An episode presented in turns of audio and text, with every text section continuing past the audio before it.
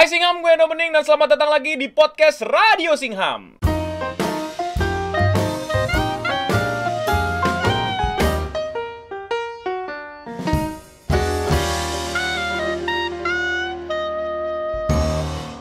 Podcast Radio Singham, dimana kalian bisa dengerin podcast ini sekalian sambil belajar, sambil ngerjain banyak hal, nyapu rumah, ngepel, sambil ngerjain kerjaan. Kalian bisa buka di tab baru kerjaan kalian. Ya pokoknya bisa didengerin tanpa harus dilihat videonya. Tapi kalau kalian mau lihat videonya juga bisa.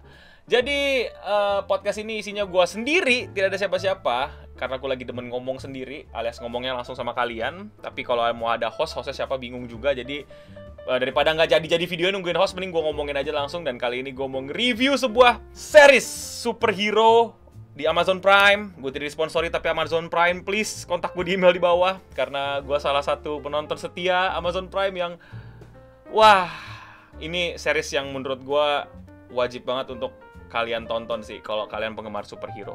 Invincible, alias yang terkuat dan tak terkalahkan. Superhero ini adanya di Amazon Prime, jadi nggak bisa kalian nonton di streaming service lainnya, eksklusif di sana. Gue bakal spoiler se-spoiler-spoilernya, tapi gue hanya spoiler series, dan gue minta tolong banget yang lagi nonton di live, jangan spoilerin gue yang di komik, please banget, please, gue mau nonton seriesnya aja ya. Jadi gue akan bilang apa nih ya, first impression gue dulu ya pada saat tahu Invincible. Gue tahu Invincible udah lama gitu, dari tiba-tiba trailer keluar, karena gue ngefollow beberapa akun geek dan nerd yang internasional, jadi emang udah dipromoin juga.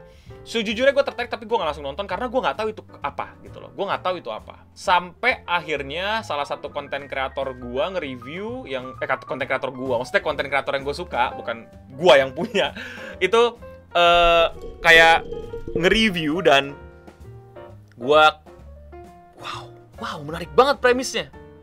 Premisnya itu apa ya? Ayahku adalah orang yang tidak ku kenal gitu. Wah, gitu kan. Ketika ayahku adalah orang yang tidak ku ketahui selama ini, ya premisnya gitulah. Dan oke lah, gue tonton nih episode 1 kayak oke, episode 1 kita cobain yuk, kita tes yuk gitu. Episode 1 masuk.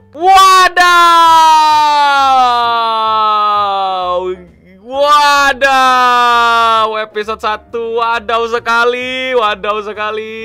Inilah sebuah kejangean yang harusnya gue tonton dari kapan tahu. Gue langsung yang kayak, orang kan biasanya kan nontonnya kayak pelan-pelan gitu kan, satu episode 1 segala macem. Dan itu udah tengah malam kayaknya, gue lupa deh, jam 2 apa jam 3. Siaul, gue tonton Nino sampai pagi.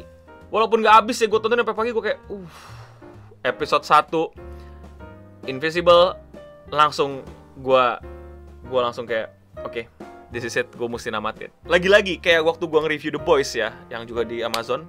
Kenapa gue nggak bisa dapetin ini di DC? Sebagai fanboy DC dari kecil gitu, kenapa gue nggak bisa dapetin ini di DC gitu? Kenapa gitu loh? Ngerti gak sih? Where's the conflict, the mess, the fuck up things about superhero pada kemana nih? Gitu loh.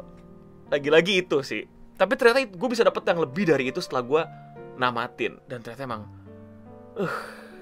ekspektasi gue awalnya kayak, ini mah sok-sokan film superhero. Karena banyak banget film yang sok-sokan superhero kan. Sorry to say nih, yang di movie-movie walaupun bukan animasi, gue tuh kayak superhero-superhero yang bukan Marvel sama DC tuh gue kayak ya udah B aja gitu. Kayak oh ya so-so gitu lah, nggak yang kayak gimana-gimana gitu. Sampai nemu The Boys dan akhirnya Invincible gitu. Gue tahu ternyata ada yang benar-benar bisa gitu loh, yang menurut gue sangat-sangat bisa meyakinkan gue untuk ini gitu loh.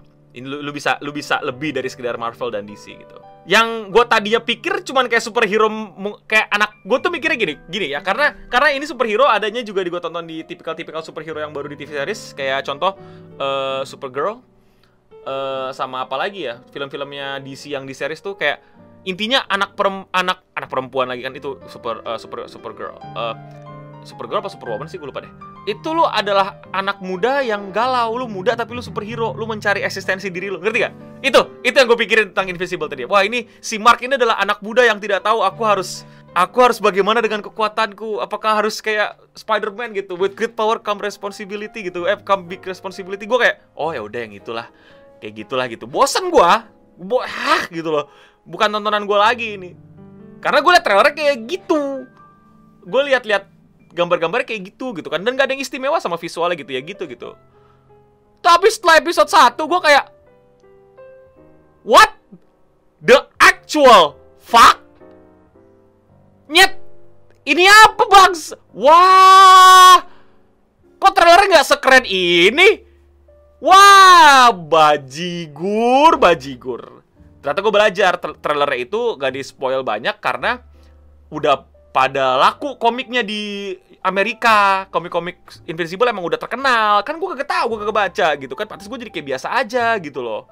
Gue kayak, wah, siaul pantes teman-teman gue gak ada yang ngomongin karena plot aslinya itu gak ketahuan, ngerti gak lu? Ceritanya dimulai ketika, ini sinopsis dikit ya, gue jelasin dengan cara lebay ya. Sinopsisnya gini, lu adalah anak dari seorang superhero. Dan superhero ini bernama Omni-Man. Omni-Man ini adalah superhero terkuat di bumi lah, Amerika lah. Omni-Man ini basically adalah Superman. Oh ya, gue bener-bener ngelihat Invincible ini kayak ngeledekin DC abis-abisan gitu loh. Entah kenapa, kayak menurut gue ini kayak DC, you can be like us tapi lo gak mau gitu. Kalau menurut gue gitu ya, karena mereka juga punya Justice League nih. Nah, Justice League mereka namanya The Seven. Iya. Nah, mereka tuh punya, gue lupa nama-nama hero-nya tuh. Tapi tuh kayak ada Omni-Man tuh Superman-nya, terus kayak ada Batman-nya tuh siapa gitu namanya. Guardian of the Globe, The Seven mah. The Seven mah The Boys, sorry, kebalik. The Seven itu The Boys, sorry, kebalik. Guardian of the Globe ya. Itu ada Batman-nya namanya apa ya? The Wings. Terus ada Amazon ini ya, apa? Amazon Girl-nya tuh siapa sih? Wonder Woman dia tuh siapa namanya? Wonder Woman dia. Ada Flash-nya juga gitu ya. Speed apa gitu. Sorry, gue bener-bener lupa banget namanya. Karena mau gue spoiler gini. Karena semuanya mati ya episode 1, jadi gue gak hafal namanya. Oh ya, Darkwing itu Batman-nya, Wonder Woman-nya, Retras itu The Flash-nya, terus apalagi ya? Ada Manhunter Martian-nya juga ada gitu loh. Terus apalagi ya? Green Lantern-nya ada. Pokoknya bener-bener ngikutin Justice League. Ada yang apa? Kayak Aquaman-nya di situ diledekin banget sih, jadi ikan beneran, ikan apa ya? Ikan koi beneran dah. Jelek banget Aquaman-nya. Jadi ikan beneran asli. Kocak gitu kan. Bener-bener apa ya? Justice League banget tapi versi mereka. Persis semua kekuatannya. Kekuatannya Wonder Woman banget, kekuatannya The Flash banget, kekuatannya Green Lantern banget, kekuatannya Martian Manhunter banget gitu loh. Bener-bener gue ngeliatnya kayak ngeledekin DC banget. Kenapa gue gak hafal nama-nama tadi gue udah bilang kan? Karena semuanya episode 1 dibunuhin, Pak. Episode awal-awal ya, episode 1 atau 2 pokoknya dibunuhin. Jadi gue kayak gak berbekas di otak gue, orang mati semua pertama-tama. Episode awal intinya wah menyelamatkan bumi lagi dari serangan penjahat gitu. Tapi tahu-tahu Omni-Man-nya ke markas untuk ngebunuh semua superhero yang paling terkuat di bumi, Guardian of the Globe gitu. Mereka semua tuh yang di situ, makanya gue tadi bilang gue nggak hafal mereka siapa aja gitu. Tapi nggak ada yang tahu pembunuhnya siapa kecuali kita, ngerti nggak lo? Jadi nggak ada yang tahu pembunuhnya siapa kecuali kita. Jadi bangsat nggak? Ini yang buat gue banyak film-film gagal, yaitu sok-sokan plot twist. Ngerti nggak lu? Sekarang tuh film semuanya mesti serba plot twist. Bocah-bocah juga, bacotnya yang baru-baru pengen suka movie tuh, wah ada plot twistnya nggak? Menurut gua aneh ya ketika lu bilang, bro kasih gua movie yang plot twist dong. Itu kan, ini nggak tau ya, tapi silakan lu kata-katain gua. Tapi menurut gua aneh ketika lu minta plot twist gitu. Berarti gua udah ngasih tahu dong bahwa film itu ada plot twistnya, yang dimana plot twist adalah salah satu elemen di film yang harusnya lu nggak duga-duga gitu loh. Kalau gua ngasih tahu lu film ada plot twist, lu udah siapin dong plot twistnya, lu udah cari-cariin siapa. Menurut gua itu mengurangi experience lu menonton. Kalau gua, tapi bebas, terserah lu mau kata-katain gua, tapi menurut gua aneh aja ketika lu siapin plot twist. Nah ini yang gue juga akhirnya sadar ini film bagus. Sekarang ini film nggak so-soan plot twist, ada ngasih tahu, wah mereka semua mati, siapa ya yang bunuh? Enggak. Di sini malah langsung dikasih tau duluan, yang bunuh superhero nomor 1 di dunia, si Omni-Man itu. Udah gak ada plotis-plotisan, dia gak usah pakai plotis, gak usah sok-sokan, wah yang membunuh ternyata semuanya Superman, wah ternyata penjahatnya adalah ini gitu. Enggak, udah emang dia penjahatnya. Tapi yang bikin kita gregetan adalah selama kita nonton series itu, orang-orang tuh berusaha nyari tahu siapa pembunuhnya. Dan kita juga ngeliatin sikap si Omni-Man yang pura-pura nutupin, pura-pura bego, terus tiba-tiba kadang-kadang emosinya kesulut karena diinvestigasi mulu. Kita jadi di situ serunya malah. Di situ yang kita nantikan tuh adalah jawaban dari Omni-Man. Why you kill them? Kita nunggu selama 12 episode ya kalau nggak salah. 10 apa 12 gue lupa. Kita nungguin selama 1 season cuman pengen tahu alasannya kenapa lu bunuh teman-teman lu di Justice League, Guardian of the Globe gitu. Itu yang luar biasa menurut gua. Gokil gitu loh. Itu yang parah banget gitu loh. Itu yang kita kita tungguin, itu yang kita cari tahu gitu. Jadi nggak usah pakai plot twist-plot twistan gitu loh. Apa sih plot twist segala gitu loh. Nah, lu pengen semua film di direct sama Nolan lu biar semuanya plot twist gitu. Cuma 8 episode ya, lupa. Pokoknya satu season kita cuma mau tungguin ngeliatin istrinya yang cinta banget episode 1, episode 2, episode 3 pelan-pelan mulai curiga, pelan-pelan mulai ditanemin bukti-bukti, pelan-pelan mulai dikasih lihat kebuka fakta pelan-pelan, ditambah cerita di mana teman-temannya si Omni-Man yang mati itu juga sedih hidupnya. Dia pengen tahu kenapa gue dibunuh, apa alasannya, siapa yang ngebunuh gitu. Di situ yang gue bilang kayak, wah gila, itu bener-bener sesuai meme mereka di Invincible yang rame gitu, ting enok ting gitu loh. Kayak gue selama nonton itu, alasan dia tuh apa, gue bener-bener bikin apa sih alasan yang paling masuk akal lu ngebunuh gitu. Apa karena mereka semua nyiapin kejahatan, apa karena mereka semua korup gitu. Mereka semua tuh superhero yang sebenarnya korup, karena ditunjukin beberapa superhero yang emang tujuannya emang untuk tenar, untuk gaya-gayaan, nggak peduli sama korban civiliannya, yang penting menang segala macem gitu. Ada yang kayak gitu kan. Jadi gue berpikir-pikir, jadi apa alasan lu sebenarnya gitu. Jadi gue bener-bener think and not think gitu selama nontonin. Gue kayak wah gila. Is sumpah gue kayak pikirin selama satu season tuh sampai pelan-pelan dikasihin. Dan di situ gue kayak wah, akhirnya pas revelation gue kayak wah gitu loh. Wah, akhirnya kita tahu di akhir-akhir apa alasannya dia gitu loh. Bahwa alasannya sebenarnya sepele, cuman jadi bagus ketika lo. Sumpah alasannya tuh alasan sepele yang udah ketebak sama gue. Cuman gue gak masalah ya ketika jawaban gue terhadap film itu benar. Pertanyaannya adalah apakah gue menikmati tebakan gue itu, dan gue nikmatin banget gitu loh. Dan menurut gue tuh dia pelan-pelan gitu. Kita dikasih lihat Omni-Man tuh baik, nyelamatin orang segala macam gitu loh. Sampai di pertengahan episode dia pindah ke planet orang cuman buat ngebantai seisi planet. Tapi di bumi masih dianggap sebagai pahlawan, berusaha untuk tetap nyelamatin banyak orang, nyelamatin bumi gitu. Tapi diam-diam dia lagi pengen menyiapkan plot terbesarnya gitu, untuk reveal bahwa sebenarnya dia itu ke bumi bukan buat jadi superhero.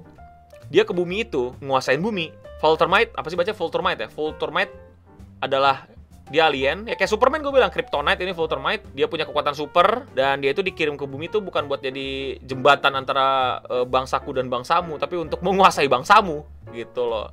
Tapi metodenya kayak dia tuh pakai benar-benar sistem planetism tuh benar-benar survival of the finest. Jadi kayak Viltrumite itu adalah sebuah civilization di sebuah planet lain di luar sana yang benar-benar memakai sistem yang terkuat lah yang memimpin gitu. Jadi kalau lu lahir dan lu lemah, lu nggak dikasih hidup gitu loh. Lu bener-bener mesti berantem sampai anjir. Itu gue ingat banget penggambarannya itu mayat ketumpuk tinggi, dan orang-orang yang lain yang dikelilingnya itu adalah orang-orang yang selamat gitu. Jadi jumlah mereka tuh sedikit sebenarnya. Karena kalau lu lemah lu nggak dikasih hidup gitu loh. Jadi bener-bener orang yang lu kuat, pinter, cepet, dan bertahan hidup lama gitu. Kalau lu lemah nggak bisa. Itu alasan yang sepele aja, tapi buat gue di situ gue puas, ngerti gak lu? Alasannya nggak plot twist sama, tapi kayak it's good, it's enough untuk ngebuat gue kayak anjir gitu loh. Tapi gue jadi muncul pertanyaan lain nih, ini buat season berikutnya nih, belum nonton gue, tapi emang belum ada juga, dan gue nggak baca komik ya kan. Yaitu dimana si Omni-Man harusnya udah bisa menguasai bumi dari awal gitu loh, tapi malah pacaran, malah nolong orang, malah jadi superhero gitu. Dimana Viltrumite yang di planet-planet lain datang untuk langsung nguasain, langsung hajar satu planet gitu, jadiin gua raja di sini, atau planet lu semuanya gua ambil paksa gitu. Mau buang-buang waktu apa enggak gitu loh. Itulah akibatnya ketika lu melihat, nah bener tuh kata Calvin, bangsa Kryptonite yang nggak punah gitu. Mereka semua jadi super dan nguasain berbagai macam planet. Nah di situ gue nggak keren, tapi kayak cukup, tapi malah jadi penasaran lagi, malah membuat gue bangsat kan, jadi pengen nonton season 2 aja gue. Akhirnya ya si Mark yang tadinya dia latih sama bapaknya untuk jadi superhero, ternyata dilatih bukan untuk jadi superhero. Dia dilatih sama bapaknya untuk jadi pembantu bapaknya, untuk nemanin bapaknya nguasain bumi. Anaknya nggak mau sih, Mark nggak mau, gila lu gitu kan. Di situ pengadeganan episode terakhirnya gila sih. Itu adegan yang paling bangsat itu, yang jange banget, yang itu gue kayak gila. Anaknya dipegang palanya, ditaruh depan gitu kan, depan rel kereta, nubrukin dia. Ingat, bangsa Viltrumite itu ya Superman lah basically, imun gitu, nggak bisa mati, susah gitu, badannya kayak baja. Kereta kenceng dateng, nabrakin tuh anak, keretanya kebelah dua. Selama itu kereta ngadepin itu, orang nabrakin dia mati, Pak. Jebret. Potong pala, buah, itu gak, penggambarannya kalau taruh YouTube udah pasti kena strike deh kayaknya lo. Itu gue kayak, dan itu berapa menit itu diliatin, anaknya udah mau mati juga karena digebukin bapaknya, tapi dijadiin tameng untuk ngebelah kereta dan seisi-isinya gitu loh. Itu wah itu waduh. Terus adegan yang dimana gue bener-bener apa ya, yang membuat gue bilang kalau ini adalah film superhero yang gue tunggu adalah ketika dia pakai realitas superhero gitu. Kan kalau lihat kan simple deh, lu lihat gak pertarungan Batman versus Superman, Man of Steel, yang dimana General Zod yang lawan gedung segala macam gitu. Lu nggak pernah lihat korbannya gitu kan, gitu loh. Korbannya paling jatuh, kepleset, kena batu, berdebu dikit, memar dikit. Di sana ibu-ibu kena ketiban gedung, badannya hilang pas setengah. Berusaha diselamatin sama si ini, sama si Invisible. Mau diselamatin pas udah nyampe bawah mati, tiga badannya doang. Tangannya, terus anak kecil pegangan tangannya. Oh, tangannya buntung. Ah! Gue inget-inget aja kayak, wajir ini nih gitu loh. Superhero gitu loh. Nyelamatin dunia tuh gila gitu loh. Itu gila gitu. Anak kecil megang tangan ibunya mau diselamatin sama Invisible, tapi bapaknya ngancurin bangunannya duluan gitu. Terus tersisa tangan, jadi anak kecil selama ini pegangan sama ibunya gini. Terus yang dipegang ternyata tinggal tangannya, itu di akasilat itu gue kayak, ini film apa? Gue pikir superhero yang krisis eksistensial, tapi gila. Jange, sejange-jangenya ini superhero. Gue di situ kayak gila. Gila. Wah, parah. Itu gue kayak harusnya tuh pas Man of Steel awal-awal masuk ke Batman versus Superman itu kalau korban-korbannya diliatin dengan jelas gitu ya. Dan si Bruce Wayne datang ke Wayne Tower ngeliat korbannya pada kayak gitu loh. Makin masuk akal gitu konfliknya di BVS, ngerti gak sih lo? Kayak jangan bacot lo anjing, lo berantem ngelindungin siapa? Lo berantem kaum lo bikin manusia mati, lihat di badan setengah tinggal tangan gitu loh. Kalau diperlihatkan visualisasinya kayak gitu, mungkin dibolehin naik ratingnya di Zack Snyder gitu. Itu buat gue BVS akan lebih gila lagi sih. Kayak motifnya Batman tuh bukan masalah aku takut Superman kenapa-napa. Gue liat dengan mata gue itu orang gedung ketimpa gara-gara lu berantem berduaan kaum lu itu ya. Mati nih rakyat-rakyat, masyarakat-masyarakat nggak ada dosa, nggak ada apa. Lu nyelamatin siapa? Lu nggak cocok jadi pahlawan. Itu yang gue nggak liat di BVS, tapi di Invincible kayak ya pantas gitu. Pantas superhero jadi problem di dunia ini gitu loh. Gue kayak akhirnya kalau kalian tahu ya, intinya si Mark pakai tap no jutsu dikit lah, yang menurut gue tap no jutsunya agak-agak bagus sih gitu loh. Nggak cuman emang bener-bener bacot Martha gitu loh. And save Martha gitu. Ini nggak, ini bener-bener kayak lu ngapain ngebelain manusia? Mereka umurnya aja nggak panjang. Mereka kena senggol kita mati. Kita berbeda dari mereka. Kita harus menguasai mereka. Kalau kita sekasihan sama mereka ya, kita harus jadi raja mereka. Dengan kita berbaur sama mereka, kita malah gak kasihan sama mereka. Lihat apa yang lo lakuin tadi sama kereta, sama gedung, dan lain-lain. Dan setelah 1000 tahun lo berusaha untuk berbaur sama mereka dan mereka semua mati, yang tersisa untuk lo apa? Terus dia jawab, "You dead." Langsung keputar lagu.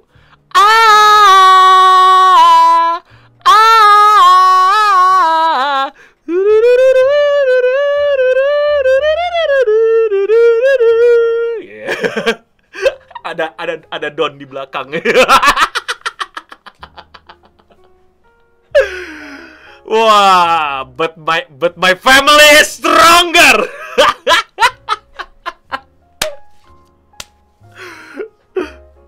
But you cannot kill Omni-Man.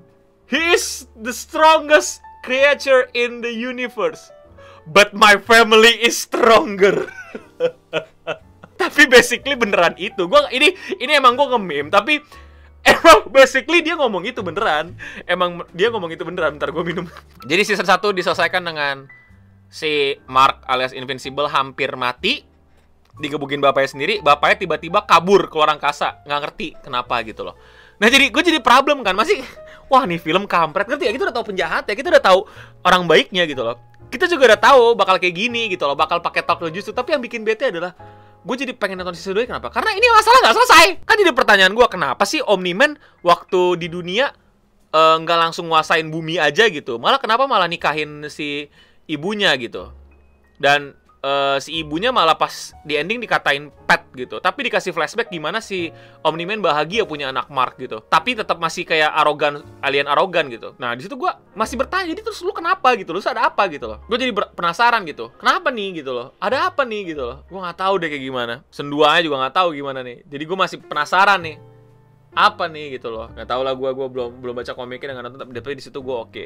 Nah selain itu yang pengen gue puji adalah bagaimana dia berhasil ngeledekin DC abis-abisan. Dia punya tema superhero yang nggak remaja krisis esensial, dia bener-bener bawa superhero, bener-bener bawa plot gimana kalau superhero sebenarnya mengacaukan gitu, bawain plot yang petualangannya seru gitu, yang gimana kita ngikutin perkembangan Mark dari nggak punya superpower tiba-tiba punya superpower, dilatih jadi superhero, ternyata dilatih untuk jadi penguasa bukan superhero sama bapaknya. Dan percintaan Mark yang buat gue nggak terlalu ribet ya, ditambah dengan bagaimana dia menyesuaikan diri di tim dan gimana dia mesti nyelamatin dunia gitu loh dari alien, tapi ternyata dia ngeliat di bawah masalah-masalah yang juga mesti dihadapin. Ada beberapa side karakter menurut gue sebuah side karakternya guna gitu loh, dan bagus gitu untuk saling menolong dan bikin kita deg-degan gitu, walaupun ujung-ujungnya semua perjalanan ternyata mengarah ke pertarungan antara Mark dan bapaknya. Di situ ada perjalanan si Debbie, istrinya Debbie kan namanya kalau nggak salah, itu cari tahu apakah benar suaminya pembunuh. Kita juga dapat story bagaimana Mark melatih powernya dan berusaha untuk menggantikan posisi bapaknya di bumi karena bapaknya sempat koma kan. Terus bagaimana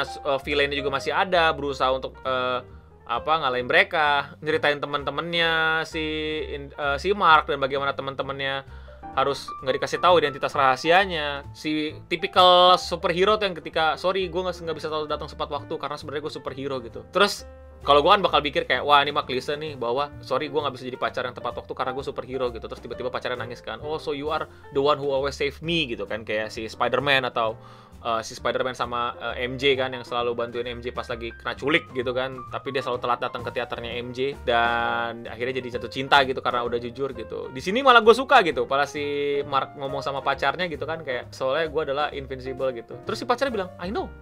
Di situ gue kayak, anjing ini keren banget gitu loh, bahwa jawabannya nggak klise gitu dan masuk akal gitu, bukan cuma beda gitu, bahwa gue benci sama lu bukan karena lu superhero, tapi karena lu nggak jujur sama gue, karena lu nggak bisa mempercayai gue sebagai partner lu.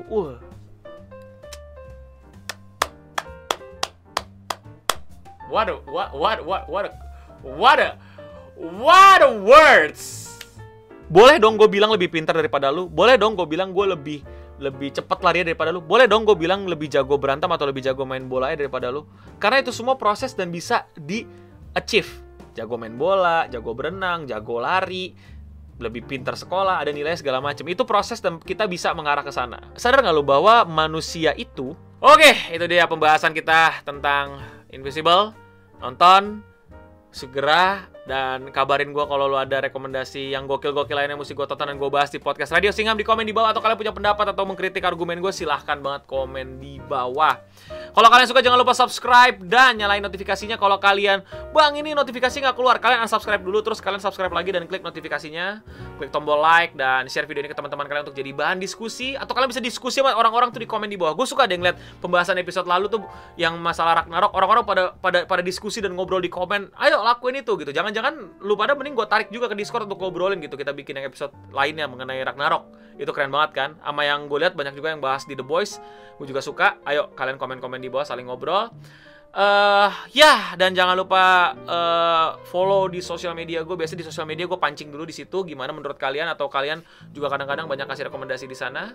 Dan seperti biasa di sosial media gue juga berbagi tips and trick gimana caranya memanfaatkan sosial media dengan baik dan benar. Buset, udah kayak bahasa baik dan benar. Enggak, padahal mah ya banyak triknya dan biasa aja. Ya gitu aja. Gue tunggu komen-komen kalian. Gimana kerjaan pada kelar? Udah pada masuk kelas? Udah pada bersihin kamar? Udah pada kelar makan dan masaknya, belanjanya? Atau lagi di jalan? Hati-hati di jalan ya. Jangan lupa vaksin. Jangan lupa jaga diri. Makin koron skui nggak kelar-kelar, makin sering gue bikin Radio Singham dan live streaming ya. Jadi gue akan jadi alasan bahwa kalian boleh di rumah aja karena ada gue yang nemenin. Berasa penting diriku. Thank you semuanya yang udah nontonin, yang terus bantu gue dan support gue dengan keep donating dan sawerin duitnya para Singham kapitalis dan Singham untuk kita semua. Stay clean and sound.